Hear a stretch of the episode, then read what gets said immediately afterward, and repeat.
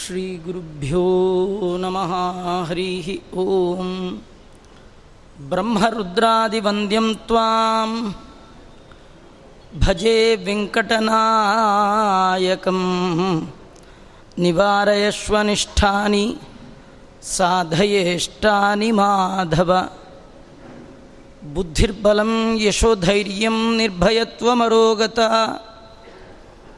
अजाड्यं वाक्पटुत्वञ्ज हनुमत्स्मरणात् भवेत् भवति यदनुभावात् एडमुकोऽपि वाग्मी जडमतिरपि जन्तुर्जायते प्राज्ञमूलिः सकलवचनचेतो देवता भारती सा मम वचसि निधत्तां सन्निधिं मानसे च ಯಂ ಪ್ರವ್ರಜಂತಮನುಪೇತಮಪೇತಕೃತ್ಯಂ ದ್ವೈಪಾಯನೋ ವಿರಹ ಕಾತುರ ಆಜುಹಾವ.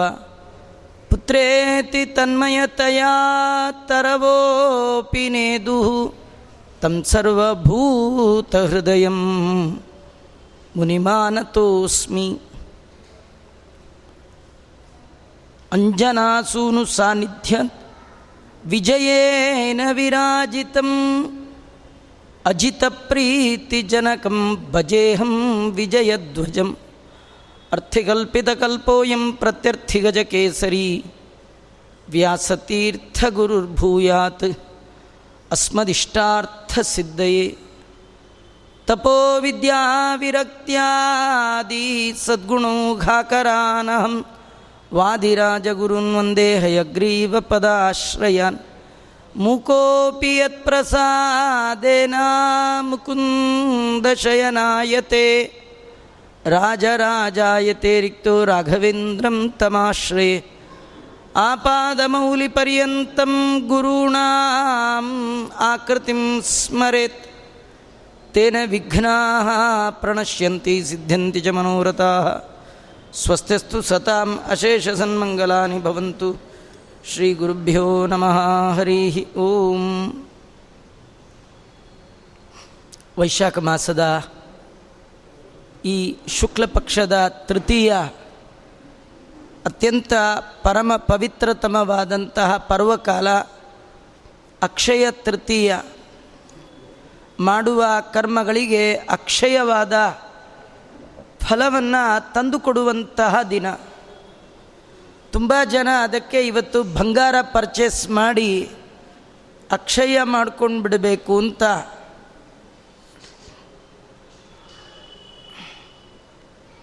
ನಿಜವಾಗಿಯೂ ಇವತ್ತು ಸುವರ್ಣವನ್ನು ನಾವೆಲ್ಲ ತಗೊಳ್ಬೇಕು. ಯಾವ ಸುವರ್ಣ ಅಂದರೆ ನಮ್ಮ ಜೊತೆಗೆ ಬರುವಂತಹ ಸುವರ್ಣ ಬೇಕು. ನೀವು ಅಂಗಡಿಗೆ ಹೋಗಿ ತಗೊಳ್ಳೋದು ಈ ಜನ್ಮಕ್ಕಷ್ಟೇ. ಆದರೆ ಅದು ನಿಮ್ಮ ಹಿಂದೆ ಬರೋವಂಥದ್ದಲ್ಲ ಅದಿದ್ದಷ್ಟು ಭಯ ಜಾಸ್ತಿ. ಅದು ತರುವ ಕಷ್ಟ, ಇರುವ ಕಷ್ಟ, ಹೋದ ಕಷ್ಟ, ಬರೀ ಕಷ್ಟದ ಪರಂಪರೆ, ನಷ್ಟದ ಪರಂಪರೆ.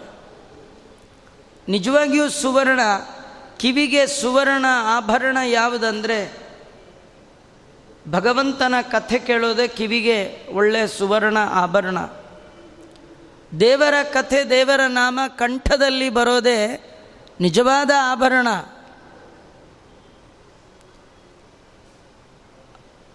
ಉತ್ತಮವಾದ ಆಭರಣ ಮಾಂಗಲ್ಯ ಅಂತಾರೆ. ಅದೊಂದಿಲ್ಲ ಅಂದರೆ ಯಾವ ಆಭರಣಕ್ಕೂ ಬೆಲೆ ಇಲ್ಲ. ಮಂಗಲ ಅಂತಹ ಮಂಗಲಿಕವಾದ ಆಭರಣ ನಾಲಿಗೆಗೆ ಭೂಷಣ ನಾರಾಯಣನ ನಾಮ, ಅದೇ ದೊಡ್ಡ ಸುವರ್ಣ. ಅದನ್ನು ನಾವು ಸಂಪಾದನೆ ಮಾಡಬೇಕಾದಂತಹ ಪರ್ವಕಾಲ ಈ ಅಕ್ಷಯ ತೃತೀಯ. ಇವತ್ತು ಚೂರು ಕೇಳಿದರೂ ತುಂಬ ಫಲ ಬರುವಂಥದ್ದು. ಇವತ್ತು ಇನ್ನಿಬ್ಬರು ಮಹನೀಯರ ಸ್ಮರಣೆ ಮಾಡಬೇಕಾದಂಥ ಶ್ರೇಷ್ಠವಾದ ದಿನ. ಶ್ರೀಮದ್ ಭಾಗವತಕ್ಕೆ ಅತ್ಯಪೂರ್ವವಾದ ಪ್ರತಿ ಶ್ಲೋಕ, ಪ್ರತಿ ಪದಕ್ಕೆ ವ್ಯಾಖ್ಯಾನವನ್ನು ಕೊಟ್ಟಂತಹ ಮಹಾನುಭಾವರು ಕಣ್ವ ತೀರ್ಥದಲ್ಲಿ ವಿರಾಜಮಾನರಾಗಿದ್ದಾರೆ. ವಿಜಯಧ್ವಜ ತೀರ್ಥರು ಅಂತ. ಉಡುಪಿಯ ಅಷ್ಟಮಠದ ಪೇಜಾವರ ಮಠದಲ್ಲಿ ಬಂದಂತಹ ಮಹಾಪುರುಷರು. ಜಗದ್ಗುರು ಮಧ್ವಾಚಾರ್ಯರಿಂದ ರಚಿತವಾದ ಶ್ರೀಮದ್ ಭಾಗವತ ತಾತ್ಪರ್ಯಕ್ಕೆ ಶ್ರೀಮದ್ ಟೀಕಾಕೃತ್ಪಾದರು ವ್ಯಾಖ್ಯಾನವನ್ನು ಮಾಡಲಿಲ್ಲ. ಕಾರಣ ವಿಜಯಧ್ವಜರ ಮೇಲಿನ ಗೌರವದಿಂದ ಅಂತಾರೆ. ವಿಜಯಧ್ವಜರು ಆಚಾರ್ಯರ ತಾತ್ಪರ್ಯದ ಪ್ರತಿ ಶ್ಲೋಕದ ಆಧಾರದಲ್ಲಿ ವ್ಯಾಸರ ಪ್ರತಿ ಪದಕ್ಕೆ ವ್ಯಾಖ್ಯಾನ ಮಾಡಿದ್ದಾರೆ. ಮುಂದೆ ಬಂದಂತಹ ಎಲ್ಲ ಮಹನೀಯರು, ಯಾರ್ಯಾರು ಶ್ರೀಮದ್ ಭಾಗವತವನ್ನೇ ಉಸಿರನ್ನಾಗಿ ಮಾಡಿಕೊಂಡು ವ್ಯಾಖ್ಯಾನ ರಚನೆ ಮಾಡಿ ತನ್ಮೂಲಕ ವ್ಯಾಸರ ಆರಾಧನೆಯನ್ನು ಮಾಡಿದ್ದಾರೆ. ಅವರೆಲ್ಲರೂ ಕೂಡ ವಿಜಯಧ್ವಜರನ್ನು ಉಪಜೀವನ ಮಾಡಿದ್ದಾರೆ. ಅವರನ್ನು ಮೂಲವನ್ನಾಗಿಟ್ಟುಕೊಂಡು ಆ ಕ್ರಮದಲ್ಲಿ ವ್ಯಾಖ್ಯಾನ ಮಾಡಿದ್ದಾರೆ. ಅಂಥ ಮಹಾನುಭಾವರ ದಿನ ಶ್ರೀ ವಿಜಯಧ್ವಜರ ಆರಾಧನಾ ಇವತ್ತು ಅಕ್ಷಯ ತೃತೀಯ. ಹಾಗೆ ನಮ್ಮ ವ್ಯಾಸರಾಜ ಮಠ ಪರಂಪರೆಯಲ್ಲಿ ಬಂದಂಥ ಮತ್ತೊಬ್ಬ ಮಹಾ ಯತಿಗಳು ಯರಗೋಳದಲ್ಲಿ ವಿರಾಜಮಾನರಾದವರು. ಶ್ರೀಮಠ್ ಟೀಕಾಕೃತ್ಪಾದರ ಕರಕಮಲದಿಂದಲೇ ಆಶ್ರಮವನ್ನು ಪಡೆದ ಮಹಾನುಭಾವರು ವಿದ್ಯಾಧಿರಾಜ ತೀರ್ಥರು ಅಂತ. ಈ ವ್ಯಾಸರಾಜ ಪರಂಪರೆಯ ಮೂಲ ಯತಿಗಳಾದಂತಹ ರಾಜೇಂದ್ರ ತೀರ್ಥರಿಗೆ ಆಶ್ರಮವನ್ನು ಕೊಟ್ಟ ಮಹಾನುಭಾವರು. ಯಾರು ಇವತ್ತು ಶ್ರೀಮಠ್ ಟೀಕಾಕೃತ್ಪಾದರ ಗ್ರಂಥವನ್ನು ಅಧ್ಯಯನ ಮಾಡಿದವರಿಗೆ ಒಂದು ಎತ್ತರದ ಸ್ಥಾನವನ್ನು ಕೊಡ್ತಾ ಸುಧಾವನ್ನು ಅಧ್ಯಯನ ಮಾಡಿದ ಪಂಡಿತರು ಅಂತ ಹೇಳ್ತೀವೋ, ಅಂತಹ ಸುಧೆಯನ್ನು ರಚನೆ ಮಾಡಿದ ಶ್ರೀಮಠ್ ಟೀಕಾಕೃತ್ಪಾದರ ಕರಕಮಲ ಸಂಜಾತರಾದಂತಹ ಸನ್ಯಾಸಿಗಳಿಗೆ ಜೈತೀರ್ಥರು ಆ ಕಾಲದಲ್ಲಿ ಏನು ಹೆಸರು ಕೊಟ್ರಂದರೆ, ವಿದ್ಯಾದಿರಾಜರು, ವಿದ್ಯೆಯಲ್ಲಿ ರಾಜರು, ಅಥೆಂಟಿಕ್ ಅವರ ಚರ್ಮ ಶ್ಲೋಕವೇ ಹೀಗಿದೆ ವಿದ್ಯಾಧೀಶ ಪದಾಸಕ್ತ ವಿದ್ಯಾ ಕೌಶಲ್ಯ ಸಂಯುತ ವಿದ್ಯಾದಿರಾಜೋ ಯತಿರ್ಭೂಯಾದ ಅಭಿಷ್ಟದ ಅಂತ ಅವರನ್ನು ವರ್ಣನೆ ಮಾಡಬೇಕಾದ್ರೆ ಅವರ ವಿದ್ಯೆ ಎಂಥದ್ದು? ರಾಜೇಂದ್ರ ತೀರ್ಥರಿಗೆ ಸಮಗ್ರವಾದ ವೇದಾಂತ ವಿದ್ಯೆಯನ್ನು ಉಪದೇಶ ಮಾಡಿದ ಮಹಾನುಭಾವರು ವಿದ್ಯಾದಿರಾಜರು ಅವರ ಆರಾಧನೆ ಇವತ್ತು. ಇಂತಹ ಪರ್ವಕಾಲದಲ್ಲಿ ವ್ಯಾಸರಿಂದ ರಚಿತವಾದ ಸುವರ್ಣಗಳು ಅವರಿಂದ ರಚಿತವಾದ ವರ್ಣ ಭವಿಷ್ಯೋತ್ತರ ಪುರಾಣದಲ್ಲಿ ಬರುವಂತಹ ಶ್ರೀನಿವಾಸನ ಕಥೆಯನ್ನು ಕೇಳುವಂತಹ ಸುಯೋಗ ನಮ್ಮೆಲ್ಲರಿಗೆ ಬಂದಿರತಕ್ಕಂಥದ್ದು. ಅತ್ಯಂತ ದುಃಖಿತನಾದಂತಹ ಜನಕ ಮಹಾರಾಜ ತನ್ನ ದುಃಖವನ್ನು ಹೇಗೆ ಕಳ್ಕೊಳ್ಬೇಕು ಅಂತ ವಿಚಾರ ಮಾಡುವ ಸಂದರ್ಭದಲ್ಲಿ ಅವರ ಮನೆಗೆ ಬಂದಂತಹ ಶತಾನಂದರಿಗೆ ನಮಸ್ಕಾರ ಮಾಡಿ ಪ್ರಾರ್ಥನೆ ಮಾಡ್ತಾ ಇದ್ದಾನೆ. ಸ್ವಾಮಿ, ಏನು ಮಾಡಿದರೆ ನನ್ನ ಎಲ್ಲ ದುಃಖ ಪರಿಹಾರ ಆಗತ್ತೆ ಅಂತ ಜನಕ ಕೇಳ್ತಾ ಇದ್ದಾನೆ. ನಮ್ಮದು ಎಲ್ಲ ದುಃಖ ಕಳ್ಕೊಳ್ಬೇಕಾದ್ರೆ ಏನು ಮಾಡಬೇಕು? ಶತಾನಂದರು ಹೇಳ್ತಾರೆ, ಅಪ್ಪ ರಾಜ, ನಿನ್ನ ಮನೆಯಲ್ಲಿ ಮಂಗಳ ಕಾರ್ಯ ಆಗಬೇಕು. ನಾಲ್ಕು ಜನ ಹೆಣ್ಮಕ್ಕಳಿಗೆ ಮದುವೆ ಆಗಬೇಕು. ನಿನಗೆ ಮನಸ್ಸಿಗೆ ನೆಮ್ಮದಿ ಆಗಬೇಕು. ಎಲ್ಲ ದುಃಖಗಳು ಪರಿಹಾರ ಆಗಬೇಕು.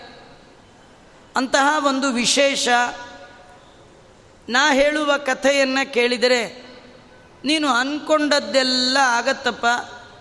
ಅದೇನೆಂದರೆ ವೈಕುಂಠಗಿರಿ ಮಹಾತ್ಮ್ಯಂ. ಭವಿಷ್ಯೋತ್ತರ ಪುರಾಣದಲ್ಲಿ ವೆಂಕಟಾಚಲ ಪರ್ವತದ ಮಹಿಮೆ. ನೋಡಿ, ದೇವರ ಮಹಿಮೆ ಅಲ್ಲ, ದೇವರು ನಿಂತ ಬೆಟ್ಟದ ಮಹಿಮೆ. ಕಲಿಯುಗದಲ್ಲಿ ಆ ಬೆಟ್ಟದ ಮಹಿಮೆ ಅತ್ಯಂತ ಮಂಗಲಮಯವಾದದ್ದು. ಯಾರು ಶ್ರವಣ ಮಾಡ್ತಾರೆ ಭಕ್ತಿ ಶ್ರದ್ಧೆಯಿಂದ, ಅವರಿಗೆ ಎಲ್ಲ ದುಃಖ ಪರಿಹಾರ ಆಗತ್ತಂತ. ಯಾರ್ಯಾರು ಏನು ಬಯಸ್ತಾರೆ ಅವರಿಗೆಲ್ಲ ಆ ಬಯಕೆಗಳನ್ನು ಪೂರ್ಣ ಮಾಡುವ ಸಾಮರ್ಥ್ಯ ಆ ಕಥೆಗಿದೆ. ಈ ಕಥೆಯನ್ನು ಕೇಳಿಯೇ ರುದ್ರದೇವರು ಕೈಲಾಸ ಪದವಿಯನ್ನು, ಬ್ರಹ್ಮದೇವರು ಉತ್ತಮೋತ್ತಮವಾದ ಸತ್ಯಲೋಕದ ಪದವಿಯನ್ನು ಪಡೆದಿದ್ದಾರೆ.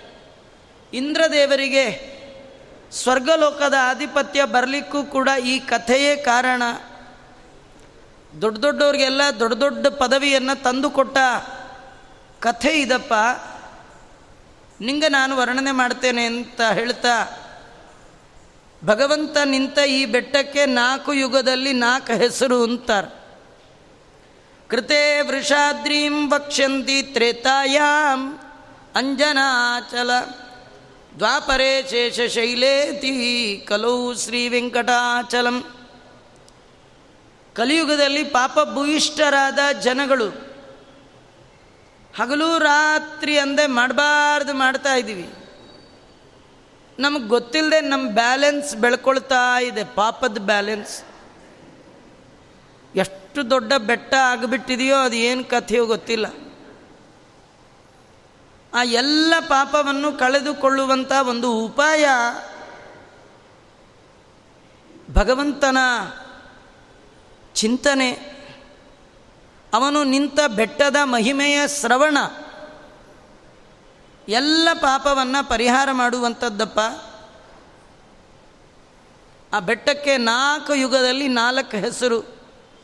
ಕೃತಯುಗದಲ್ಲಿ ವೃಷಭಾಚಲ, ತ್ರೇತಾಯುಗದಲ್ಲಿ ಅಂಜನಾಚಲ ದ್ವಾಪರ ಯುಗದಲ್ಲಿ ಶೇಷಶೈಲ, ಕಲಿಯುಗದಲ್ಲಿ ವೆಂಕಟಾಚಲ ಅಂತಿಟ್ರಂತೆ. ಆಶ್ಚರ್ಯ ರಾಜ ಕೇಳ್ತಾ ಇದ್ದಾನೆ, ಒಬ್ಬ ವ್ಯಕ್ತಿಗೆ ಮನೇಲೊಂದು ಹೆಸರು, ಬೀದಿಲೊಂದು ಹೆಸರು, ಬೇರೆ ಊರಲ್ಲೊಂದು ಹೆಸರು ಇರ್ಬೋದು. ಮನೇಲಿ ಹಾಕಿ ಕರೀತಾರೆ ಆಫೀಸಲ್ಲಿ ಬೇರೆ ಇರತ್ತೆ ಹೀಗೆಲ್ಲ. ಒಂದೇ ಕಡೆ ಇರೋ ಬೆಟ್ಟಕ್ಕೆ ನಾಲ್ಕು ಹೆಸರು ಅಂದರೆ ಹೇಗೆ? ಎಲ್ಲಿಯಾದರೂ ಬೆಟ್ಟಕ್ಕೆ ನಾಲ್ಕು ನಾಲ್ಕು ಹೆಸರು ಇರುತ್ತಾ? ನೀವು ಬೆಟ್ಟಕ್ಕೆ ಹೆಸರು ಹೇಳ್ತಾ ಇದ್ದೀರಿ ಅಂದರೆ ನಂಗೆ ಆಶ್ಚರ್ಯ ಆಗ್ತಾ ಇದೆ. ಕೃತಿಯುಗದಲ್ಲಿ ಆ ಬೆಟ್ಟಕ್ಕೆ ವೃಷಭಾಚಲ ಅಂತ ಯಾಕೆ ಕರೆದ್ರು ಅಂತ. ಈ ಕಥೆಯೆಲ್ಲ ಆಮೇಲೆ ಕೇಳಿ. ನಾವು ಮೊದಲು ತಿಳಿಬೇಕಾದ್ದು ಎಲ್ಲ ಮನುಷ್ಯರು ಸಾಮಾನ್ಯವಾಗಿ ರಾಮಕೃಷ್ಣಾದಿ ಭಗವದ್ ರೂಪವನ್ನು ನಂಬುವ ಹಿಂದೂಗಳು ಅಂತ ಏನಿದ್ದೀರಿ? ನಾವೆಲ್ಲ ತಿರುಪ್ತಿ ತಿಮ್ಮಪ್ಪನ ಭಕ್ತರು. ತಿಮ್ಮಪ್ಪನ ನೋಡಲಿಕ್ಕೆ ಎಲ್ಲ ಹೋಗ್ತಾರೆ. ಹೋದವ್ರಿಗೆಲ್ಲ ದೇವರ ಅನುಗ್ರಹ ಮಾಡೋಲ್ಲ ಅಂತ ಅದು ತಿಳಿದು ಭಜನೆ ಮಾಡಬೇಕು. ತಿಳ್ಕೊಂಡು ದೇವರ ಹತ್ರ ಹೋಗಬೇಕು. ತಿಳಿದೇ ಇದ್ದರೆ ಹೋಗಿ ಪ್ರಯೋಜನ ಇಲ್ಲ. ಸುಮ್ಮನೆ ನಿಮ್ಮ ಕಣ್ಮುಂದೆ ಯಾರೋ ಹೋಗ್ತಾರೆ. ನೀವು ಪೇಪರ್ ಓದ್ತಾ ಕೂತಿರ್ತೀರಿ. ಹಿಂದಿಂದ ಯಾರೋ ಬರ್ತಾರೆ.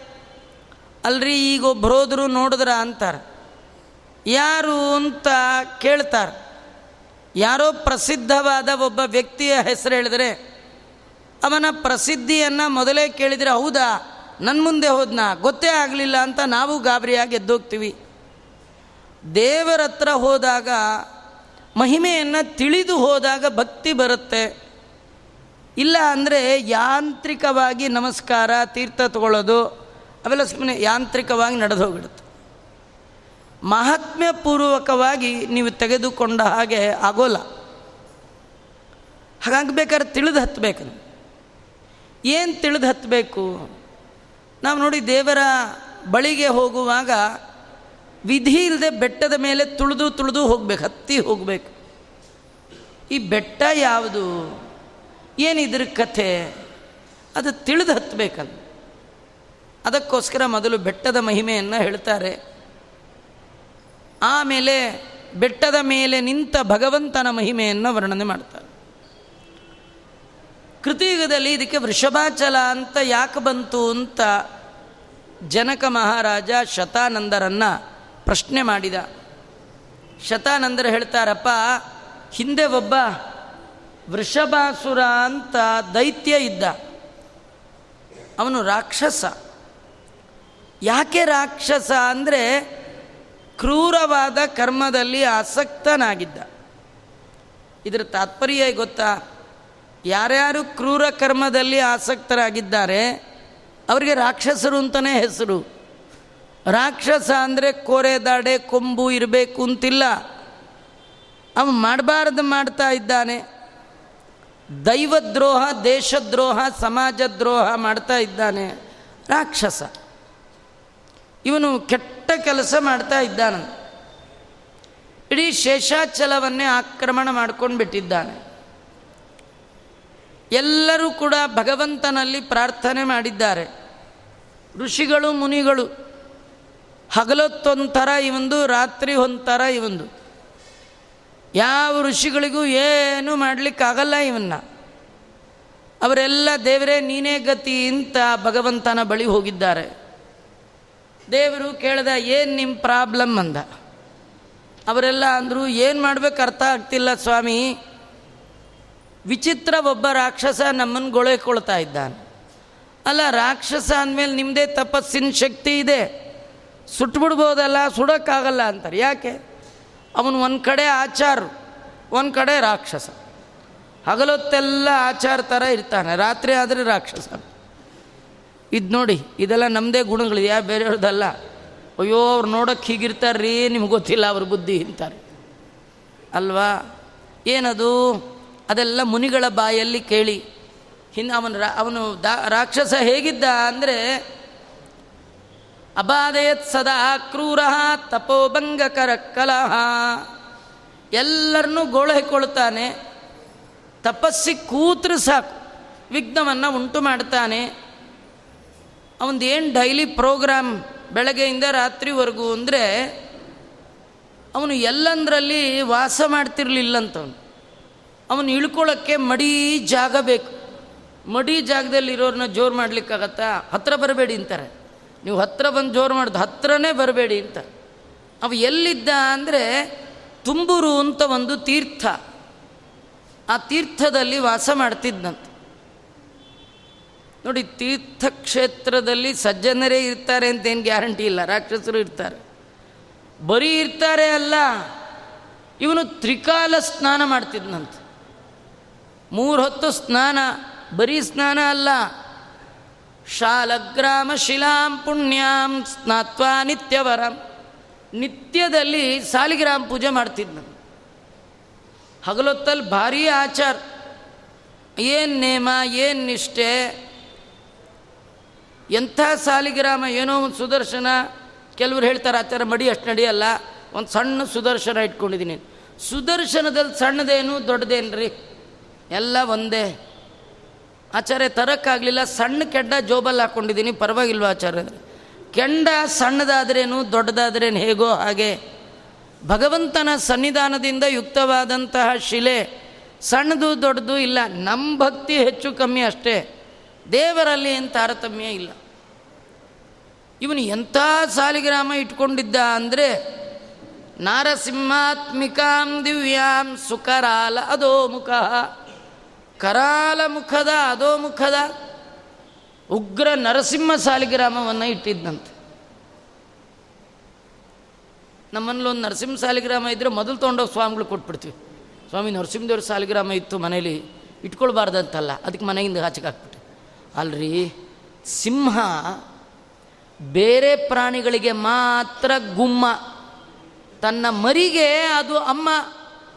ಮರಿ ಸಿಂಹನನ್ನ ಸಿಂಹ ಅಂತ ಉಪಾಸನೆ ಮಾಡಲ್ಲ. ಏನಂತ ಮಾಡುತ್ತೆ? ಅಮ್ಮ ಅಂತ ಉಪಾಸನೆ ಮಾಡುತ್ತೆ.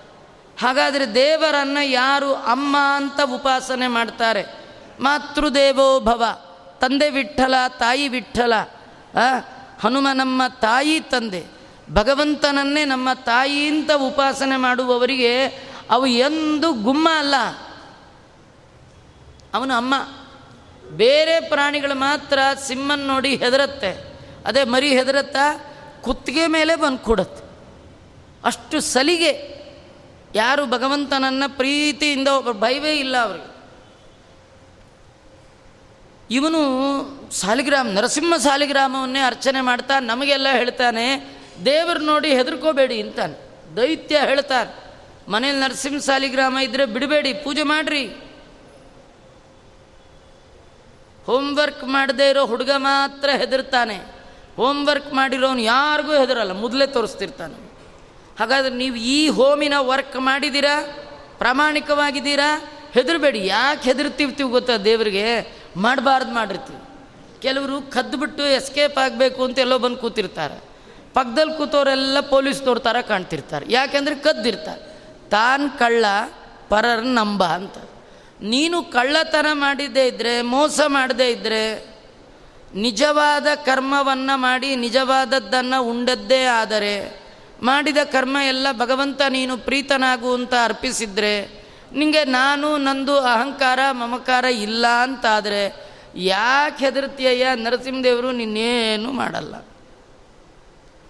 ಈ ನರಸಿಂಹದೇವ್ರ ಸಾಲಿಗ್ರಾಮ ಇಟ್ಕೊಂಡು ಪೂಜೆ ಮಾಡ್ತಿದ್ದ. ವಿಚಿತ್ರ ಪೂಜೆ ಇವಂದು.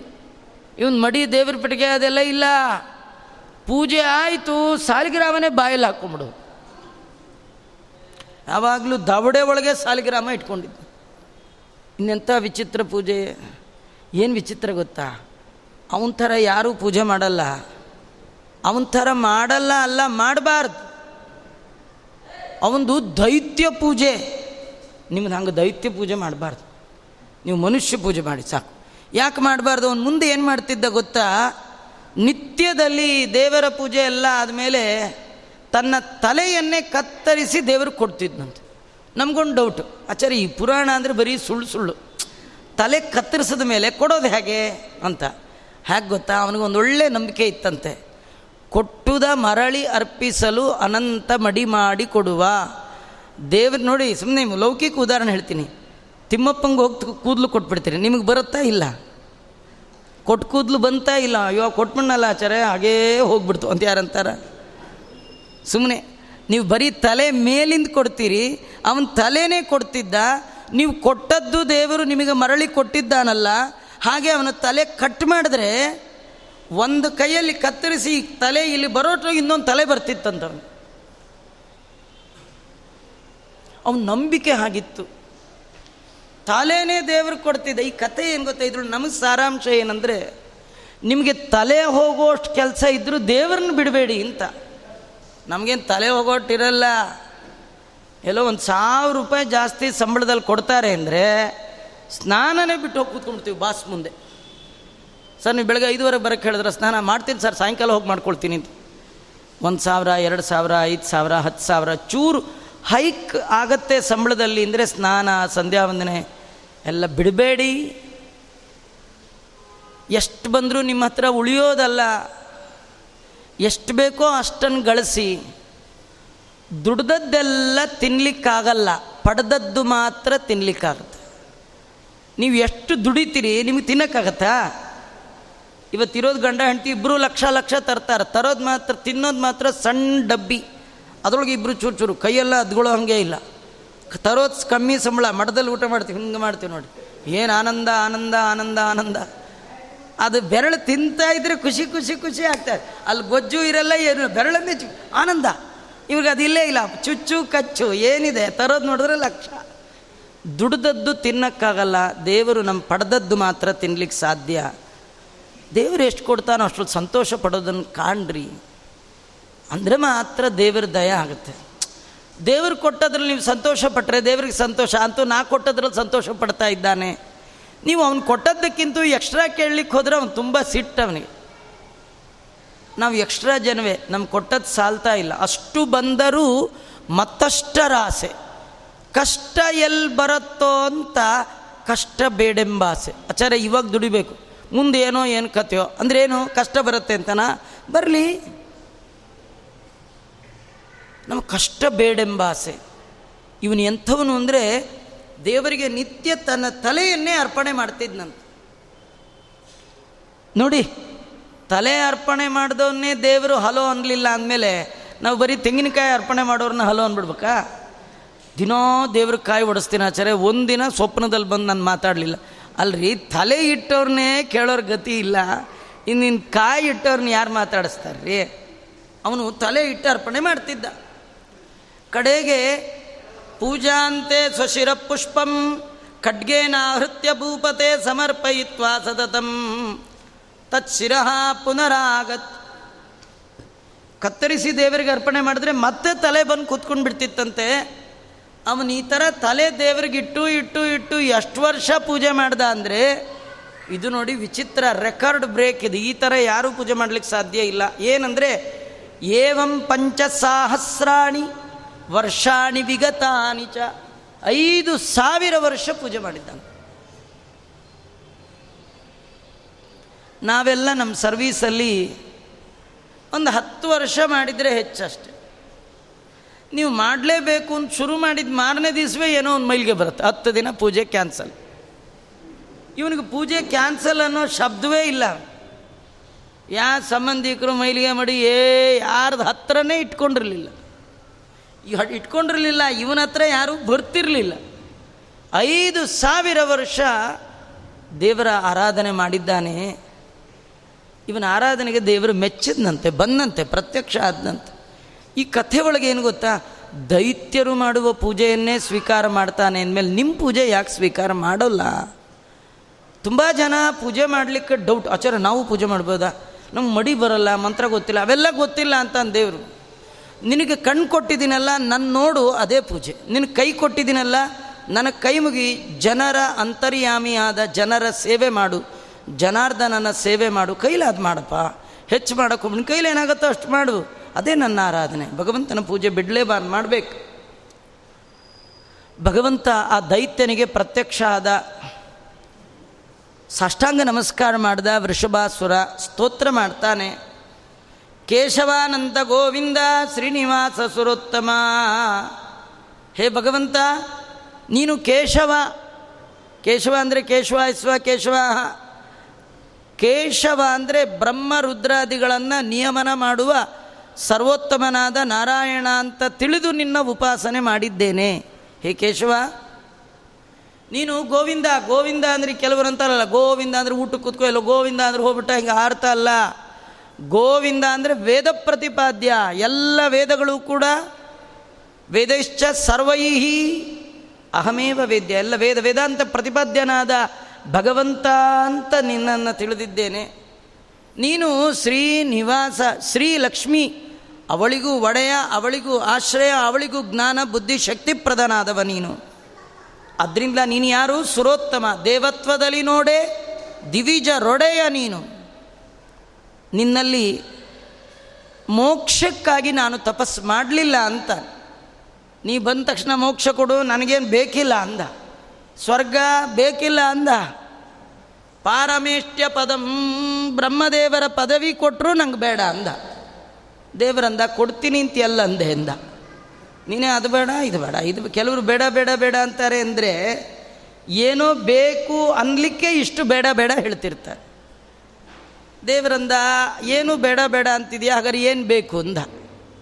ಅದಕ್ಕೆ ಅವನಂತಾನೆ ಸ್ವಾಮಿ, ನಾನು ನಿನ್ನಲ್ಲಿ ಒಂದೇ ಒಂದು ಕೇಳ್ತೇನೆ. ಯುದ್ಧ ಭಿಕ್ಷಾಂಚ ದೇಹಿಮೆ ನಿನ್ನ ಜೊತೆ ಯುದ್ಧ ಮಾಡಬೇಕು ಅಂದ. ನೋಡಿ, ಎಂತೆಂಥ ಭಕ್ತರಿರ್ತಾರೆ ಅಜ್ಜಿ ಅಜ್ಜಿ ಅಜ್ಜಿ ಅಂತ ಕೂಗಿ, ಏನೋ ಅಂತ ಬಂದಾಗ ನಿನ್ನ ಜೊತೆ ಫೈಟಿಂಗ್ ಆಡ್ಬೇಕು ಅಂತ ಮೊಮ್ಮಗ ಕೇಳಿದ್ರೆ, ಆ, ಅಜ್ಜಿ ಎಲ್ಲೋಗ್ಬೇಕ್ರಿ. ದೇವರನ್ನ ಏನು ಕೇಳಬೇಕ್ರಿ? ಯುದ್ಧ ಭಿಕ್ಷ, ಇದು ನಿನ್ನ ಜೊತೆ ಯುದ್ಧ ಮಾಡಬೇಕು ಅಂದ. ದೇವ್ರಿಗೆ ಆಶ್ಚರ್ಯ. ಅಲ್ಲಪ್ಪ ನನ್ನ ಜೊತೆ ಯಾಕೆ ಯುದ್ಧ ಮಾಡ್ತೀಯೋ? ದೈತ್ಯ ಅಂತಾನೆ, ಸ್ವಾಮಿ, ನಾನು ಪುರಾಣಕ್ಕೆ ಹೋಗಿದ್ದೆ, ಅಲ್ಲಿ ಆಚಾರ ಎಲ್ಲ ಬರೀ ನೀನು ದುಷ್ಟರ ಸಂಹಾರ ಮಾಡಿದಿ, ಅದು ಮಾಡ್ದಿ, ಇದು ಮಾಡ್ದಿ. ಏನೋ ಮತ್ಸ್ಯಾವತಾರ ಕೂರ್ಮವರ, ನರಸಿಂಹ, ವಾಮನ, ಭಾರ್ಗವ, ರಾಮಕೃಷ್ಣ, ಬುದ್ಧ ಕಲ್ಕಿ ಅಂತ ದಶಾವತಾರ ತಗೊಂಡು ರಾವಣ, ಕುಂಭಕರ್ಣ, ಹಿರಣ್ಯಾಕ್ಷ, ಇವರೇ ಮೊದಲಾದ ದೈತ್ಯರ ಸಂಹಾರ ಮಾಡಿದಿ ಅಂತ ಕೇಳಿದೆ ಆದರೆ ನಿನ್ನ ಬಲದ ಪರಿಚಯ ಅವ್ರಿಗೆ ಯಾರಿಗೂ ಇರಲಿಲ್ಲ. ಕಂಬದಲ್ಲಿ ದೇವರಿರ್ತಾನೆ ಅಂತ ಯಾರಿಗೆ ಗೊತ್ತ್ರಿ? ದಿಢೀರ್ ಅಂತ ಹಾಕಿ ಬಂದು ಕೊಂದುಬಿಟ್ರೆ, ಇವನಿಗೆ ಇವನು ಹಿರಣ್ಯಕಶ್ಯಪನ ಪ್ರಕಾರ ಕಂಬದಲ್ಲಿ ದೇವರಿಲ್ಲ ಏನೋ ಹುಡುಗನ ಜೋರು ಮಾಡ್ತಾ ಕಂಬದಲ್ಲಿ ದೇವರಿದ್ದಾನೆ ಅಂದರೆ ಬಂದೇ ಬಿಡೋದ ಅಲ್ಲಿಂದ? ಆದ್ದರಿಂದ ನಿನ್ನ ಬಲದ ಪರಿಚಯ ದೈತ್ಯರಿಗೆ ಇಲ್ಲ ಆದರೆ ನನಗೆ ನಿನ್ನ ಪರಿಚಯ ಇದೆ, ನೀನು ಸರ್ವೋತ್ತಮ ಅಂತ ಗೊತ್ತು, ವೇದ ಪ್ರತಿಪಾದ್ಯ ಅಂತ ಗೊತ್ತು, ಮೋಕ್ಷ ಕೊಡುವ ಅಂತ ಗೊತ್ತು, ಎಲ್ಲ ಗೊತ್ತಿದೆ. ಅದಕ್ಕೆ ನಿನ್ನ ಶಕ್ತಿ ಪರಿಚಯ ಮಾಡ್ಕೊಳ್ಬೇಕು. ಅದಕ್ಕೆ ಯುದ್ಧಕ್ಕೆ ಬಂದುಬಿಡು ನನ್ನ ಜೊತೆ ಯುದ್ಧ ಮಾಡು ಅಂತ ಕೇಳಿದ್ದಾನೆ. ಭಗವಂತ ಹಾಗೆ ಆಗಲಿ ಅಂತಂದ. ಶ್ರೀನಿವಾಸನಿಗೂ ವೃಷಭಾಸುರನಿಗೂ ಯುದ್ಧ ಆಯಿತು, ಇದೇ ಬೆಟ್ಟದಲ್ಲಿ. ಇವತ್ತೇನು ನಾವು ತಿರುಪ್ತಿ ತಿಮ್ಮಪ್ಪನ ನೋಡಲಿಕ್ಕೆ ಏರಿ ಹೋಗ್ತೇವೆ, ಆ ಬೆಟ್ಟದಲ್ಲಿ ಇವನು ವಾಸ ಮಾಡಿಕೊಂಡಿದ್ದ. ಆ ಬೆಟ್ಟದಲ್ಲಿಯೇ ಯುದ್ಧ ಆಯಿತು. ದೇವರು ಏನೇನೇನೇನು ಏನೇನು ಮಾಡ್ತಾನೆ ಅದೆಲ್ಲ ಇವನು ಮಾಡ್ತಿದ್ದ. ದೇವ್ರು ನೋಡೋವರೆಗೂ ನೋಡ್ದ ನೋಡೋವರೆಗೂ ನೋಡ್ದ, ಓ, ಇವನು ಯಾಕೋ ಮುಗಿಯಲ್ಲ ಅಂಥೇಳಿ ಸುದರ್ಶನ ಅಂದ. ಬಂದೇ ಬಿಡ್ತು ಕೈಯಲ್ಲಿ ಚಕ್ರ. ದೇವರ ಕೈಯಲ್ಲಿ ಚಕ್ರವನ್ನು ಕಂಡಾಕ್ಷಣ ಸಾಷ್ಟಾಂಗ ನಮಸ್ಕಾರ ಮಾಡಿಬಿಟ್ಟ. ವೃಷಭಾಸುರ ಕೈಯಲ್ಲಿದ್ದ ಆಯುಧವನ್ನೆಲ್ಲ ಪಕ್ಕಕ್ಕೆ ಹಾಕಿ ಕೈ ಮುಗಿದಂತ ಇದ್ದಾನೆ. ಚಕ್ರಪಾಣೇ ನಮಸ್ತುಭ್ಯಂ, ಚಕ್ರಸ್ಯ ಚರಿತಂ ಶುಭಂ. ಹೇ ಭಗವಂತ, ಚಕ್ರಪಾಣಿ, ನಿಂಗ ನಮಸ್ಕಾರ. ನೀನು ಕೈಯಲ್ಲಿ ಹಿಡಿದುವ ಚಕ್ರದ ಚರಿತ್ರೆಯನ್ನು ನಾನು ಕೇಳಿದ್ದೇನೆ ಅಂತ ಯಾಕಂದರೆ ಯಾವ ಚಕ್ರದಿಂದ ಮೈಯನ್ನು ತಾಪ ಮಾಡಿಕೊಂಡರೇನೆ ಮೋಕ್ಷಕ್ಕೆ ಹೋಗ್ತಾರೆ ಅಂತ ನಾಳೆ ಆಷಾಢ ಮಾಸದಲ್ಲಿ ನಿಂತು ಕ್ಯೂ ನಿಂತು ಹಾಕಿಸ್ಕೊಳ್ತಾರೆ. ಅದು ಏನು ವರ್ಜಿನಲ್ ಚಕ್ರ ಅಲ್ಲ. ವರ್ಜಿನಲ್ ಚಕ್ರ ಯಾರ ಕೈಲಿದೆ? ದೇವ್ರ ಕೈಯಲ್ಲಿ. ಇವ್ರ ಕೈಲೆಲ್ಲ ಅದ್ರದ್ದು ಜೆರಾಕ್ಸ್ ಇಟ್ಕೊಂಡವ್ರದ್ದೇ ಇಷ್ಟಿರಬೇಕಾದ್ರೆ ಇನ್ನು ನಿನ್ನ ಕೈಯಲ್ಲಿರುವ ಮೂಲ ಚಕ್ರ, ಅದು ನನ್ನ ಮೈಗೆ ಸೋಕೋದು ಅಂದ್ರೇನು? ಅವ ಹೇಳ್ತಾನೆ ನೋಡಿ ಯಚ್ಚಕ್ರೇಣ ಪ್ರತಪ್ತಸ್ತು ಮುಕ್ತಿಮೇತಿ ನ ಸಂಶಯ. ತಚ್ಚಕ್ರೇಣ ಹತ ಶೀಘ್ರಂ ವ್ರಜಾಮಿ ತವ ಮಂದಿರಂ. ಆ ನಿನ್ನ ಚಕ್ರದಿಂದ ನಾನು ಹತನಾದದ್ದೇ ಆದರೆ ನಿನ್ನ ಮನೆಗೆ ಹೊರಟು ಬಿಡ್ತೀನಿ. ನನಗೇನು ಭಯ ಇಲ್ಲ. ಆದರೆ ನೀನು ಚಕ್ರ ಹಿಡಿದಿದೆಯಾ ಬಿಡ್ತೀಯ? ಒಂದೇ ಕ್ಷಣ ನನ್ನ ತಲೆ ಹಾರೋಗುತ್ತೆ, ನಂದು ನಿಂದು, ಆ ಮುಗಿದೋ ಬಿಡುತ್ತೆ ನೀ ಚಕ್ರ ಬಿಡೋಕ್ಕೆ ಮುಂಚೆ ನಿನ್ನಲ್ಲೊಂದು ವರ ಕೇಳ್ತೀನಿ ಇಂದ. ದೇವರಂದ ಮೊದಲೇ ಕೇಳು ಅಂದರೆ ಕೇಳಲಿಲ್ಲ. ಇಲ್ಲ, ಚಕ್ರ ನೋಡಿದ ಮೇಲೆ ಬುದ್ಧಿ ಬಂತು ಅಂದ. ಚಕ್ರದ ಹೆಸರೇನು ಗೊತ್ತಾ? ಸುದರ್ಶನ. ದರ್ಶನ ಅಂದರೆ ಶಾಸ್ತ್ರ. ದೇವರ ಬಗ್ಗೆ ಸರಿಯಾಗಿ ತಿಳಿಬೇಕಾದ್ರೆ ಶಾಸ್ತ್ರ ಓದಬೇಕು. ಸುದರ್ಶನ ನೋಡಿದರೆ, ಶಾಸ್ತ್ರ ನೋಡಿದರೆ ದೇವರ ಅರಿವು ಬರುತ್ತೆ. ಶಾಸ್ತ್ರ ನೋಡೋ ತನಕ ಬರೋದೇ ಇಲ್ಲ. ಸುದರ್ಶನ ನೋಡುವ ತನಕ ಅರಿವು ಬರಲೇ ಇಲ್ಲ. ಕೈ ಮುಗಿದ ಕೇಳ್ದ ದೇವರಂದ, ಆಯ್ತಪ್ಪ, ಏನು ಬೇಕು ವರ ಕೇಳು ಅಂದ. ವೃಷಭಾಸುರ ಅಂತಾನೆ, ಸ್ವಾಮಿ, ನಾನು ನೀನು ಯುದ್ಧ ಮಾಡಿದ ಈ ಬೆಟ್ಟಕ್ಕೆ ಗೆದ್ದ ನಿನ್ನ ಹೆಸರಿಡಬಾರ್ದು ಸೋತ್ ನನ್ನ ಹೆಸರಿಡಬೇಕು ಅಂದ. ಎಲ್ಲರೂ ಗೆದ್ದರೆ ಒಲಿಂಪಿಕ್ ಹೋಗಿ ನಾಲ್ಕು ಗೆದ್ದು ಬಂದರೆ ರೋಡ್ಗೆ ಹೆಸರಿಡ್ತಾರಪ್ಪ ಹತ್ತು ಸತಿ ಸೋತ್ ಬಂದಿದ್ದಾರೆ ಅದಕ್ಕೆ ಅವ್ರ ಹೆಸರಿಡ್ತಾ ಇದ್ದೀವಿ. ಯಾರಿಡ್ತಾರ ಸೋತವ್ರ ಹೆಸರನ್ನು ಉದ್ಧಾರ ಮಾಡುವಂತಹ ಕಾರುಣ್ಯದ ಪ್ರಭು ನಮ್ಮ ಸ್ವಾಮಿ. ಏನು ಕರುಣಾನಿದೆಯೋ ಮತ್ತಿನ್ನೇನು ಭಕ್ತರ ಅಧೀನ ಅವು ಕೇಳ್ತಾ ಇದ್ದ ನಾನು ಸೋತಿದ್ದೀನಿ. ಆದರೂ ಈ ಬೆಟ್ಟಕ್ಕೆ ನಿನ್ನ ಹೆಸರು ಬೇಡ, ನನ್ನ ಹೆಸರಿಡು. ದೇವರು, ಏ, ಇಲ್ಲ ಇಲ್ಲ, ನನ್ನ ಹೆಸರು ಇಡಬೇಕು ಗೆದ್ದಿದ್ದು ಅನ್ಲಿಲ್ಲ ಅಂತ ಯಾಕೆ ಗೊತ್ತಾ? ಇಡೀ ಪ್ರಪಂಚಕ್ಕೆ ನನ್ನ ಹೆಸರು ಇರುವಾಗ ಪುಟ್ಟದೊಂದು ಜಾಗ, ಸೈಟ್ ತರ್ಟಿ ಪಾರ್ಟಿಗೆ ನಿನ್ನ ಹೆಸರು ಇಟ್ಕೊಂತ ಅಲ್ವಾ? ಪುಟ್ ಪುಟ್ ಮಕ್ಕಳು ಅಪ್ಪ, ನಂಗೆ ಕಾರು ನಂಗೆ ಕಾರು ಅಂತಿರ್ತವೆ. ಅಪ್ಪ, ಒರಿಜಿನಲ್ ಕಾರ್ ಅಪ್ಪನಿಗೆ, ಆಟದ ಸಾಮಾನು ಕಾರ್ ಯಾರಿಗೆ? ಒಂದು ವರ್ಷದ ಮಗು. ಆ ಆಟದ ಸಾಮಾನಿನ ಕಾರು ಕೂಡ ಅಪ್ಪಂದೇ, ಅವಂದೇ ಅದು. ಆದ್ರ ಮಗು ಆಟ ಆಡ್ಲಿಂದ ಕೊಡುವಂತೆ ಭಗವಂತ ತನ್ನ ಭಕ್ತನಾದಂತಹ, ತನ್ನಲ್ಲಿ ಪ್ರಾರ್ಥನೆ ಮಾಡಿಕೊಂಡಂತಹ ವೃಷಭಾಸುರ ಕೇಳ್ತಾನೆ, ಈ ಬೆಟ್ಟಕ್ಕೆ ನನ್ನ ಹೆಸರಿರಲಿ ಅಂತ ಕೇಳಿದಾಗ ಹಾಗೆ ಆಗಲಿ ಅಂತಂದ ಅಂದಿನಿಂದ ಕೃತಯುಗದಲ್ಲಿ ಆ ಬೆಟ್ಟದ ಹೆಸರು ಬಂತು ವೃಷ, ವೃಷಭಾಚಲ. ಇದೆಲ್ಲ ಸರಿ. ಯಾವಾಗಲೂ ನಡೆದದ್ದು, ಏನೋ ನಡೆದದ್ದು ನಮಗೆ ಈಗ ಯಾಕೆ ಹೇಳಿದ್ರಿ? ಈ ಕಥೆಯಿಂದ ನಮಗೇನಿದೆ ಅಂದರೆ ನೀವು ಇನ್ನೊಂದು ಸತಿ ತಿರುಪ್ತಿಗೆ ಹೋಗುವಾಗ, ಬೆಟ್ಟ ಹತ್ತುವಾಗ ಈ ಕಥೆ ನೆನಪು ಮಾಡ್ಕೊಳ್ಳಿ. ನೆನಪು ಮಾಡ್ಕೋತಾ ಹತ್ರಿ. ಅಲ್ಲ ನೆನಪೇನು ಮಾಡ್ಕೊಳ್ಳೋದು ಹೇಳಿದಿರಲ್ಲ ಆಚಾರ್ಯ, ಮತ್ತೆ ಆ, ಅಲ್ಲ ಅಲ್ಲ. ಈ ಕಥೆ ಒಳಗೆ ಆ ವೃಷಭಾಸುರ ನಮಗೆಲ್ಲ ಹೇಳ್ತಾನೆ, ನೋಡಿ, ಈ ದೇವರನ್ನು ನೋಡಬೇಕು ಅಂತ ನಾನು ಐದು ಸಾವಿರ ವರ್ಷ ತಲೆ ಇಟ್ಟು ತಪಸ್ಸು ಮಾಡಿ ದೇವರನ್ನು ನೋಡಿದೆ. ನೀವು ದೇವ್ರು ನೋಡಬೇಕು ಅಂತ ಇಷ್ಟು ಓವರ್ಟೇಕ್ ಮಾಡಿಕೊಂಡು ಏನೇನೋ ಮಾಡ್ಕೊಂಡು ಬರ್ತಿದ್ದೀರಲ್ಲ, ನೀವು ನೋಡ್ಲಿಕ್ಕೆ ಸಾಧ್ಯ ಇದೆಯಾ? ನಿಮ್ಮ ಹತ್ರ ನನ್ನಷ್ಟು ಸಾಧನೆ ಇದೆಯಾ? ನೀವೆಂದಾದರೂ ತಲೆ ದೇವರಿಗಿಟ್ಟು ಮಾಡಿದ್ದಿದೆಯಾ? ಏನಿದ್ದ ಮೇಲೆ ಹೆಂಗೆ ಬರ್ತಾ ಇದ್ದೀರಿ ಕೇಳ್ತಾನೆ ನಮ್ಮನ್ನು. ನಂದು ಐದು ಸಾವಿರ ವರ್ಷ ತಪಸ್ಸಿದೆ ದೇವರ ದರ್ಶನಕ್ಕೆ. ನಿಮ್ದೆಷ್ಟು ತಪಸ್ಸಿದೆ? ಕೇಳ್ತ. ಏನಿಲ್ಲ ಅಲ್ಲ, ಹಾಗ ನೋಡೇ ಬಿಡ್ತೀನಿ ಎನ್ನುವ ಧೈರ್ಯ ಬೇಡ. ಅವನು ಕೊಟ್ಟರೆ ಉಂಟು ಇಲ್ಲದೆ ಇಲ್ಲ. ಅದರೊಳಗೂ ತಿರುಪ್ತಿಲಿ ಮಾತ್ರ ಹಾಗೆ. ತಿರುಪ್ತಿಲಿ ನೀವು ಟಿಕೆಟ್ ಮಾಡಿಸಿದ್ರೂ ಇಲ್ಲ, ಕ್ಯೂನಲ್ಲಿ ನಿಂತಿದ್ರೂ ಇಲ್ಲ, ಏನು ಮಾಡಿದ್ರೂ ಇಲ್ಲ. ಅವನ ಇಚ್ಛೆಗೆ ಬಂದರೆ ಒಂದು ನಿಮಿಷದಲ್ಲಿ ಎಲ್ಲ ಕ್ಯಾನ್ಸಲ್ ಆಗಿಬಿಡುತ್ತೆ. ಅಲ್ವಾ? ಕೆಲವು ಸತಿ ನೀವು ಅವನ ಇಚ್ಛೆ ಬಂದರೆ ನೀವು ಹೋಗಬೇಕು ಅಂದ್ಕೊಂಡೇ ಇರಲ್ಲ. ಯಾರೋ ಹೋಗೋರು ಹತ್ತಿಸ್ಕೊಳ್ತಾರೆ, ಅಲ್ಲಿ ಇಳಿಸ್ತಾರೆ. ಅಲ್ಲಿ ಇಳಿಸಿದ ತಕ್ಷಣ ಬರ್ತೀರ ಒಂದು ದರ್ಶನಕ್ಕೆ ಅಂತ ಕರ್ಕೊಂಡು ಹೋಗ್ತಾ ನಿಲ್ಲಿಸೇ ಬಿಡ್ತಾರೆ, ದರ್ಶನ ಆಗೇ ಬಿಡುತ್ತೆ.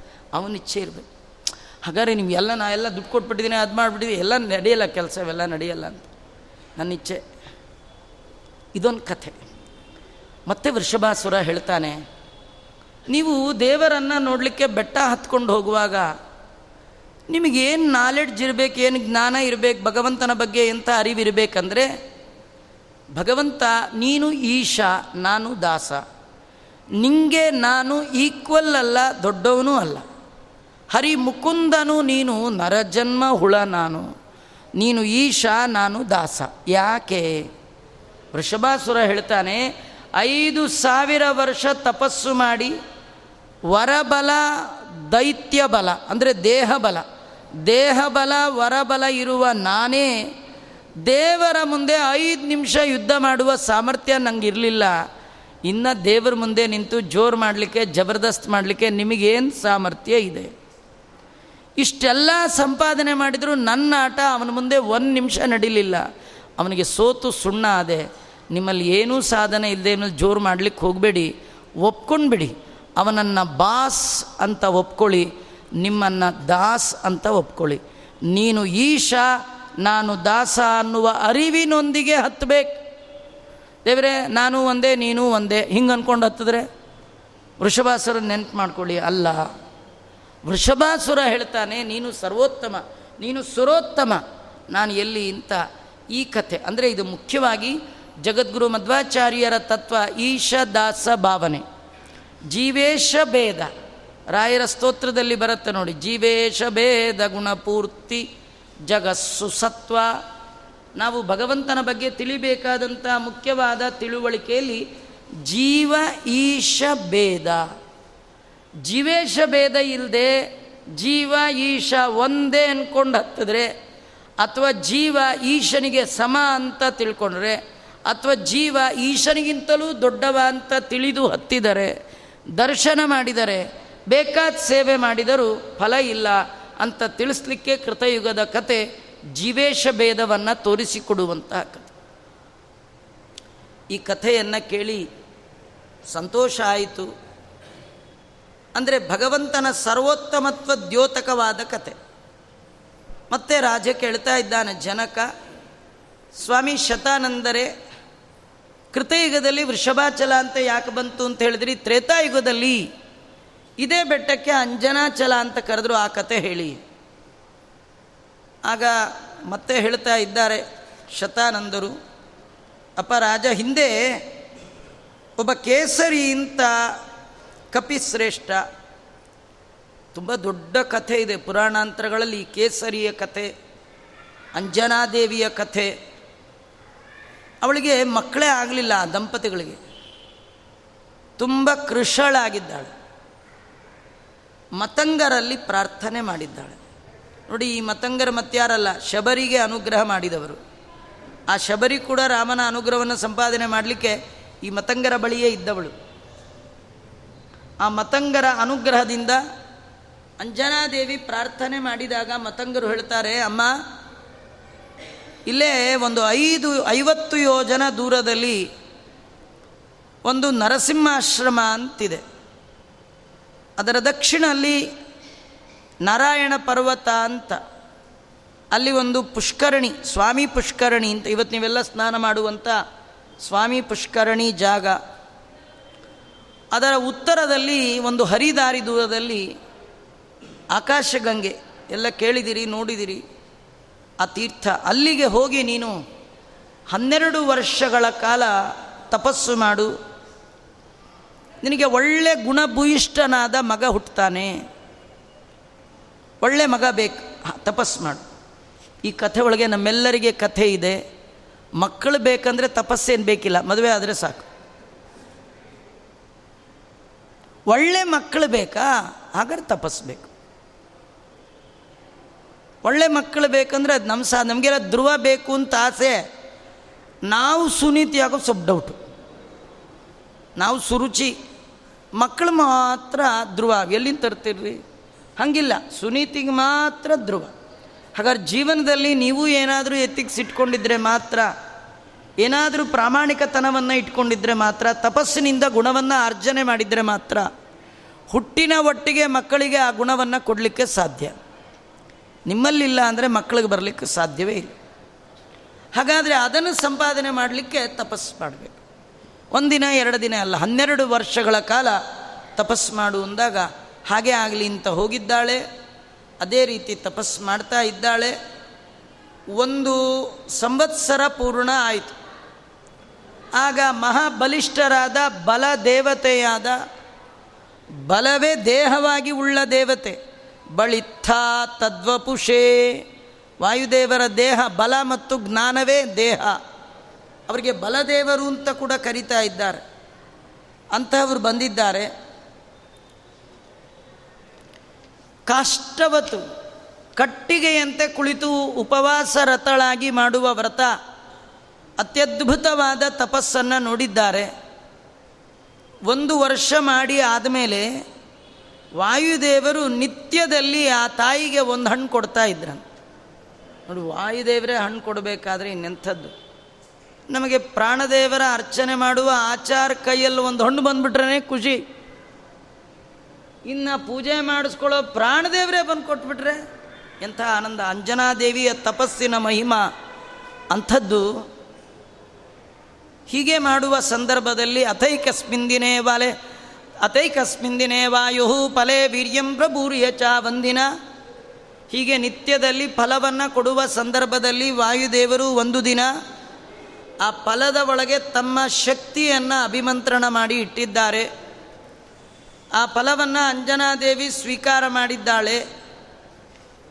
ಅವಳಿಗೆ ಗರ್ಭ ಉತ್ಪನ್ನ ಆಗಿದೆ. ತಥೋ ಗರ್ಭ ಸಮುತ್ಪನ್ನೋ ಅಂಜನಾಯಾಶ್ಚ ಭೂಮಿಪಾ.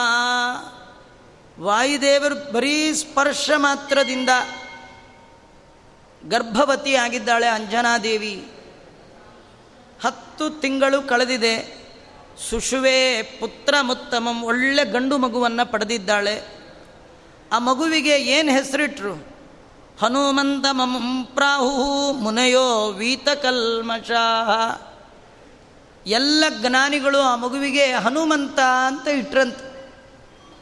ಹನುಮಂತ ಅಂದರೆ ನಾವು ತಿಳ್ಕೊಂಡ ಅರ್ಥ ಬೇರೆ. ಹನು ಅಂದರೆ ಗದ್ದ, ಅದು ಮಥನ ಅಂದರೆ ಒದೆ ಬಿದ್ದು ದಪ್ಪ ಆಯಿತು ಅಂತ. ಅದು ಸಾಮಾನ್ಯ ಹೇಳುವ ಕಥೆ. ಹನುಮಂತ ದೇವರು ಸಣ್ಣವರಿದ್ದಾಗ ಸೂರ್ಯನ ನೋಡಿದ್ರಂತೆ. ಕೆಂಪುಗೊಳ್ಳೆ ಚೆಂಡಿದ್ದಾಗಿತ್ತು, ಹಣ್ಣು. ಅದು ಬೇಕು ಅಂತ ಅಮ್ಮಂಗೆ ಕೇಳಿದ್ರೆ ಏನಾರು ಮಾಡಿ, ತೊಗೊಂಡು ಬಿಟ್ಬಿಟ್ಲು ಹಾರ್ಕೊಂಡು ಹೋಗ್ಬಿಟ್ರಂತ ಹನುಮಂತ ದೇವರು ಇಂದ್ರದೇವರು ಸಿಟ್ಟಿಗೆದ್ದು ವಜ್ರಾಯುಧದಿಂದ ಹನುಮಂತ ದೇವರಿಗೆ ಹೊಡೆದ್ರಂತ. ಅವಾಗ ಊದ್ಕೊಂಡಿದ್ದು ಅಂತ. ಅಲ್ಲ, ಯಾರಿಗೆ ಯಾರು ಹೊಡೆದರೆ ಊದೋದು ಸಹಜ ರೀ. ಅದು ಬದುಕಿನ ಉದ್ದಕ್ಕೂ ಊತ ಹಾಗೇ ಇರುತ್ತಾ? ಇವತ್ತಿನ ಟೆಕ್ನಾಲಜಿ ಒಳಗೆ ಒಂದು ನಿಮಿಷಕ್ಕೆ ಊತ ಇಳಿಸ್ಬಿಡ್ತಾರೆ ಹನುಮಂತ ದೇವ್ರಿಗೆ ಅಟ್ಟು ಗೊತ್ತಾ? ಹಂಗೆ ಹಿಡ್ಕೊಳ್ಬೇಕಾ ಹನುಮಂತ ಅಂದರೆ ಅಲ್ಲ ಅರ್ಥ ಹಾಗಲ್ಲಂತೆ. ಹನು ಅಂತಂದರೆ ಜ್ಞಾನವಾಚಿ. ಹಣ ಇರೋನು ಹಣ ಹಣ ಹಣವಂತ ಅಂತಾರೆ. ಗುಣ ಇರುವವನನ್ನು ಗುಣವಂತ. ಹನು ಇರುವವ ಹನುಮಂತ. ಹನು ಅಂದರೆ ಜ್ಞಾನ. ತುಂಬ ಜ್ಞಾನ ಇದೆ ಹನುಮಂತ ದೇವರಲ್ಲಿ. ಎಂಥ ಜ್ಞಾನ ಅಂದರೆ ನಮ್ಮದು ಇದೆ, ನಾವೇನು ಕಡಿಮೆ ಇಲ್ಲ. ನಮ್ಮ ದೊಡ್ಡ ಪ್ರಾಬ್ಲಮ್ ಏನು ಗೊತ್ತಾ? ಮರ್ತು ಹೋಗುತ್ತೆ. ಏನು ತಿಳ್ಕೊಂಡಿದ್ರೇನ್ರಿ? ಎಲ್ಲ ಮರ್ತೋಗ್ಬಿಟ್ರೆ ಪ್ರಯೋಜನ ಏನು? ಅಲ್ವಾ? ಕೆಲವರು ಫೋನ್ ಡಯಲ್ ಮಾಡ್ತಿರ್ತಾರೆ. ಒಂಬತ್ತು ನಂಬರ್ ಮಾಡ್ತಾರೆ. ಒಂದೇ ಮಿಸ್ ಆಗತ್ತೆ. ಮಾಡ್ಲಿಕ್ಕಾಗತ್ತ? ನಿಮಗೆ ಹತ್ತು ಮರಿಬೇಕು ಅಂತಿಲ್ಲ, ಒಂದು ಮರ್ತರೂ ನಿಮ್ಮ ಕತೆ ಮುಗೀತು. ನಮಗೆ ಒಂದು ಮರ್ತಿಲ್ಲ, ಹತ್ತು ಮರ್ತೋಗಿದೆ. ಮತ್ತೇನು ಮಾಡಬೇಕು? ಆದರೆ ವಾಯುದೇವರು ಎಂಥವ್ರು ಅಂದರೆ ಪ್ರಳಯ ಕಾಲೇಪಿ ಪ್ರತಿಭಾತ ಪರಾವರ. ಪ್ರಳಯ ಕಾಲದಲ್ಲಿಯೂ ಕೂಡ ಏನು ಮರುವೇ ಇಲ್ಲ. ಅದಕ್ಕೆ ಹನುಮಂತ. ಪಂಡಿತಾಚಾರ್ಯರು ಹನುಮಂತ ಅಂತ ಕರೆದದ್ಯಾಕೆ ಅಂತ ಹೇಳ್ತಾ ಯೇ ಗುಣಾನಾಮ ಜಗತ್ ಪ್ರಸಿದ್ಧ ಯಂತೇಷು ತೇಷು ಸ್ಮ ನಿದರ್ಶಯಂತಿ, ಸಾಕ್ಷಾನ್ ಮಹಾಭಗವತ ಪ್ರಬರ್ಹಂ, ಶ್ರೀಮಂತಮೇನಂ ಹನುಮಂತ ಮಾಹು ದೊಡ್ಡ ಶ್ರೀಮಂತರು ಹನುಮಂತ ದೇವರು. ಏನು ಶ್ರೀಮಂತ? ದುಡ್ಡಿನಿಂದ ಮಾತ್ರ ಅಲ್ಲ, ಎಲ್ಲ ಗುಣಗಳು ತುಂಬಿ ತುಳುಕ್ತಿತ್ತಂತೆ. ಯಾವುದೇ ಗುಣಕ್ಕೂ ಫಾರ್ ಎಕ್ಸಾಂಪಲ್ ಅಂತ ಹನುಮಂತ ದೇವರನ್ನು ಕೊಡ್ತಿದ್ರಂತೆ ಭಕ್ತಿ ಫಾರ್ ಎಕ್ಸಾಂಪಲ್ ಹನುಮಂತ. ಬುದ್ಧಿ, ಹನುಮಂತ. ಶಕ್ತಿ, ಹನುಮಂತ. ಧೈರ್ಯ, ಹನುಮಂತ. ಶೌರ್ಯ, ಹನುಮಂತ. ಬುದ್ಧಿರ್ಬಲಂ ಯಶೋಧೈರ್ಯಂ ನಿರ್ಭಯತ್ವಂ ಅರೋಗತ ಅಜಾಡ್ಯಂ ವಾಕ್ಪಟುತ್ವಂಚ ಹನುಮನ ಸ್ಮರಣೆ ಮಾಡಿದವರಿಗೆ ಇದೆಲ್ಲ ಬರುತ್ತಂತೆ. ಹನುಮ ಅಂದರೆ ಹತ್ತು ಗುಣಗಳ ಮತ್ತೊಂದು ಹೆಸರೇ ಹನುಮ. ಜ್ಞಾನೇ ವಿರಾಗೆ ಹರಿಭಕ್ತಿ ಭಾವೆ ಧೃತಿ ಸ್ಥಿತಿ ಪ್ರಾಣ ಬಲೇಶು ಯೋಗಿ ಈ ಎಲ್ಲದರ ಮತ್ತೊಂದು ರೂಪ ಯಾರು? ಹನುಮಂತ ದೇವರು. ಹನುಮಂತ ಅಂದರೆ ಹಾಗೆಲ್ಲ ನಾವು ತಪ್ಪು ತಪ್ಪು ತಿಳ್ಕೊಳ್ಬಾರ್ದು. ಯದ್ಯಪಿ ಹನುಮಂತ ದೇವರಿಗೆ ಹನು ಹೊಡೆದಿದ್ರೂ ಕೂಡ ಏನೂ ಆಗಲಿಲ್ಲ. ಪ್ರಶಸ್ತವಾದ ಹನು ಉಳ್ಳವನಾದ ಕಾರಣ ಹನುಮಂತ ಅಂತ ಕರೆದ್ರು ಅಂತ ಹೀಗೆ ಅನೇಕ ಹೇಳ್ತಾ ಇದ್ದಾರೆ. ನೋಡಿ, ಅಂಜನಾದೇವಿ ಗುಣದಿಂದ ಉತ್ತಮನಾದ ಮಗ ಬೇಕು, ಒಳ್ಳೆ ಜೀವ, ಉತ್ತಮ ಜೀವ ಮಗನಾಗಿ ಬರಬೇಕು ಅಂತ ತಪಸ್ಸು ಮಾಡಿ ಮಗನನ್ನು ಪಡೆದಳು. ಆ ಮಗ ಎಂಥವ ಅಂದರೆ ಉತ್ತಮ ಜೀವ ಅಲ್ಲ, ಜೀವೋತ್ತಮನೇ ಮಗನಾಗಿ ಬಂದ. ಇದರಲ್ಲಿ ಎರಡು ಕಥೆ ನಮಗಿದೆ. ಒಂದು, ಈ ಕಥೆ ಏನು ಹೇಳ್ತಾ ಇದೆ ಅಂದರೆ ಜೀವರಾಶಿಗಳ ಮಧ್ಯದಲ್ಲಿ ಜೀವೋತ್ತಮರು ಯಾರು ಅಂತ ತಿಳಿಸ್ತಾ ಇದೆ. ಹಾಗಾದ್ರೆ ನೀವು ಬೆಟ್ಟ ಹತ್ತುವಾಗ ಜೀವೋತ್ತಮರ ಬಗ್ಗೆ ಗೊತ್ತಿಲ್ಲದೆ ಇದ್ರೆ ತಿಳ್ಕೊಂಡತ್ತಿ. ವಾಯುದೇವರನ್ನು ಮರೆತು ಬೆಟ್ಟವನ್ನು ಹತ್ತಿ ದೇವರನ್ನು ನೋಡ್ಲಿಕ್ಕೆ ಹೋದರೆ ಪ್ರಯೋಜನ ಇಲ್ಲ. ಹಾಗಾದ್ರೆ ಜೀವೋತ್ತಮತ್ವದ ಕಥೆ. ನಾವು ಏನೇ ಕತೆ ಕೇಳಿದ್ರು ಎರಡು ತಿಳ್ಕೋಬೇಕು. ಒಂದು ಸರ್ವೋತ್ತಮತ್ವ, ಇನ್ನು ಜೀವೋತ್ತಮ. ಮೊದಲ ಕತೆ ಸರ್ವೋತ್ತಮತ್ವ, ಎರಡನೇ ಕತೆ ಜೀವೋತ್ತಮತ್ವ. ಇದರೊಳಗೆ ಇನ್ನೊಂದೇನು ತಿಳಿಸ್ತಾ ಇದ್ದಾರೆ ಅಂದರೆ, ನಾವು ದೇವರಿಗೆ ಸಮ ಅಲ್ಲ, ಅಷ್ಟೇ ಅಲ್ಲ, ವಾಯುದೇವರಿಗೂ ಸಮ ಅಲ್ಲ. ಇದರೊಳಗೆ ಏನು ತಿಳಿತಾ ಇದೆ ಅಂದರೆ, ಜೀವ ಜೀವರಲ್ಲಿ ಭೇದ ಇದೆ. ತುಂಬ ಜನ ನಾನು ದೇವರು ಒಂದು ಅಲ್ದಿದ್ರು ಆಚಾರ್ಯ, ನಾವು ದೇವರು ಒಂದಲ್ಲ ಹೋಗಲಿ ಬಿಡಿ. ನಾವೆಲ್ಲ ಒಂದೇ, ಅಲ್ವಾ? ಅಲ್ಲ ಅಂತಾರೆ. ಸುಮ್ಮನೆ ನಿಮಗೆ ಲೌಕಿಕ ಉದಾಹರಣೆ ಹೇಳ್ತೀನಿ. ನೀವು ಯಾರೇ ಇರ್ರಿ, ಏನೇ ಇರಲಿ, ನಾವೆಲ್ಲ ಒಂದೇ ಆಗಿದ್ದರೆ ಇವತ್ತು ಎಲ್ಲ ತಕ್ಕು ತಗೊಳ್ಳೋ ತಮ್ಮ ಇಂಪ್ರೆಷನ್ ಒಂದೇ ಆಗಿದ್ದರೆ ತಮ್ಮ ತಗೊಂಡು ಏನು ಮಾಡಬೇಕು? ಭಗವಂತನ ಬಗೆ ಬಗೆಯ ಡೈ ನೋಡಿ ಹೇಗಿದೆ. ಒಬ್ಬರು ತಮ್ಮಿದ್ದಾಗ ಒಬ್ಬರು ತಮ್ಮಿಲ್ಲ ಒಬ್ಬರು ಕೂದಲಿದ್ದ. ಭಾಳ ಕಷ್ಟ. ಇನ್ನೊಂದು ಯೋಚನೆ ಮಾಡಿ. ಏನಾರು ಬೈ ಮಿಸ್ಟೇಕ್ ದೇವರು ಎಲ್ಲಾರನ್ನೂ ಒಂದೇ ಥರ ಸೃಷ್ಟಿ ಮಾಡಿದರೆ ಯಾರು ಗಂಡ ಯಾರು ಯಾರು ಹೆಂಡ್ತಿ ಯಾರು, ಯಾರ ಮಕ್ಕಳು ಯಾರು, ಏನು ಕಷ್ಟ ರೀ? ಸುಮ್ಮನೆ ಹೇಳ್ತೀನಿ, ಇನ್ನೂ ಒಂದು ಹೇಳ್ತೀನಿ ಕೇಳಿ. ದೇವ್ರ ಮಹಿಮಾ ಇವೆಲ್ಲ ತಿರುಪ್ತಿಲಿ ಎಲ್ಲ ಗುಂಡು ಮಾಡಿಸ್ಬಿಟ್ಟಿರ್ತಾರೆ. ಗೊತ್ತೇ ಬರೀ ಗುಂಡು ಮಾಡಿಸಿದ್ದಕ್ಕೆ ಗೊತ್ತಾಗಲ್ವಲ್ಲ? ಇನ್ನು ದೇವರು ಒಂದೇ ಥರ ಡೈ ಮೇಕರ್ ಇಟ್ಕೊಂಡು ಎಲ್ಲರನ್ನೂ ಎರ್ಕ ಹುಯ್ದು ಹುಯ್ದು ಹಾಕ್ಬಿಟ್ಟಿದ್ರೆ ರೀ ಅಂದ್ರೆ ಯಾರು ತಿರುಗಿ ನೋಡಬೇಕು, ಲೇ ಅಂದ್ರೆ ಯಾರು ತಿರುಗಿ ನೋಡಬೇಕು? ಎಷ್ಟು ಕಷ್ಟ ದೇವರು ಡಿಫ್ರೆನ್ಸ್ ಮಾಡಿ ಹುಟ್ಟಿಸಿದ್ದಾನಲ್ಲ ಅದಕ್ಕೆ ದೇವರಿಗೆ ನಮಸ್ಕಾರ ಮಾಡಿ, ಇದೇ ಜೀವ ಜೀವ ಭೇದ. ಜೀವ ಜೀವ ಭೇದ ತಿಳ್ಕೊಂಡು ನೀವು ಬೆಟ್ಟ ಹತ್ತಿ. ಜೀವಗಳು ಒಂದೇ ಅಲ್ಲ, ಜೀವೋತ್ತಮರು ಬೇರೆ, ಸರ್ವೋತ್ತಮರು ಬೇರೆ. ಈ ಜ್ಞಾನ ಇಲ್ಲದೆ ಬೆಟ್ಟ ಹತ್ತದ್ರಿ, ಏನು ಪ್ರಯೋಜನ ತಿಳಿದು ಭಜಿಸುವುದೇ ಫಲವಿದು ಬಾಳುವುದಕ್ಕೆ ಮೊದಲ ಕತೆ ಸರ್ವೋತ್ತಮನ ಕತೆ, ಎರಡನ ಕತೆ ಜೀವೋತ್ತಮರ ಕತೆ, ಮೊದಲ ಕಥೆಯಲ್ಲಿ ಜೀವ ಈಶರ ಭೇದದ ಕತೆ, ಎರಡನೇ ಕಥೆಯಲ್ಲಿ ಜೀವ ಜೀವರ ಭೇದದ ಕತೆ ಎಲ್ಲ ಕಥೆಗಳನ್ನು ವರ್ಣನೆ ಮಾಡ್ತಾ ಉಳಿದು ಎರಡು ಯುಗಗಳಲ್ಲಿ, ದ್ವಾಪರ ಯುಗದಲ್ಲಿ ಕಲಿಯುಗ, ದ್ವಾಪರ ಯುಗದಲ್ಲಿ ಶೇಷಾಚಲ, ಕಲಿಯುಗದಲ್ಲಿ ವೆಂಕಟಾಚಲ, ಯಾಕೆ? ನಾಳೆ ನೋಡೋಣ ಅಂತ ಹೇಳ್ತಾ.